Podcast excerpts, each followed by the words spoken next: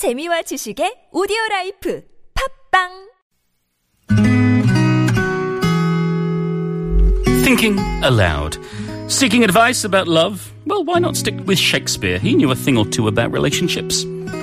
Love looks not with the eyes, but with the mind, and therefore is winged Cupid painted blind. Taken from A Midsummer Night's Dream, which also contains this choice line The course of true love never did run smooth. Wise words from the bard.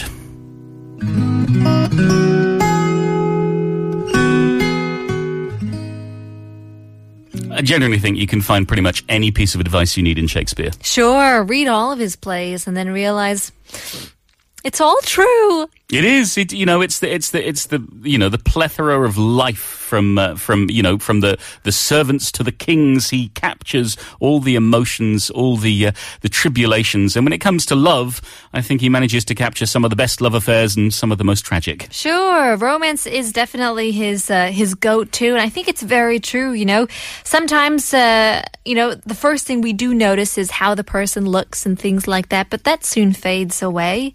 Cupid is painted blind, but Yeah. it all goes on in your heart, in your mind. Exactly, and sometimes we can't control the way that we feel. I know. And there we go, but don't worry, we will be controlling ourselves, and we've got a great deep end coming up for you in just a few.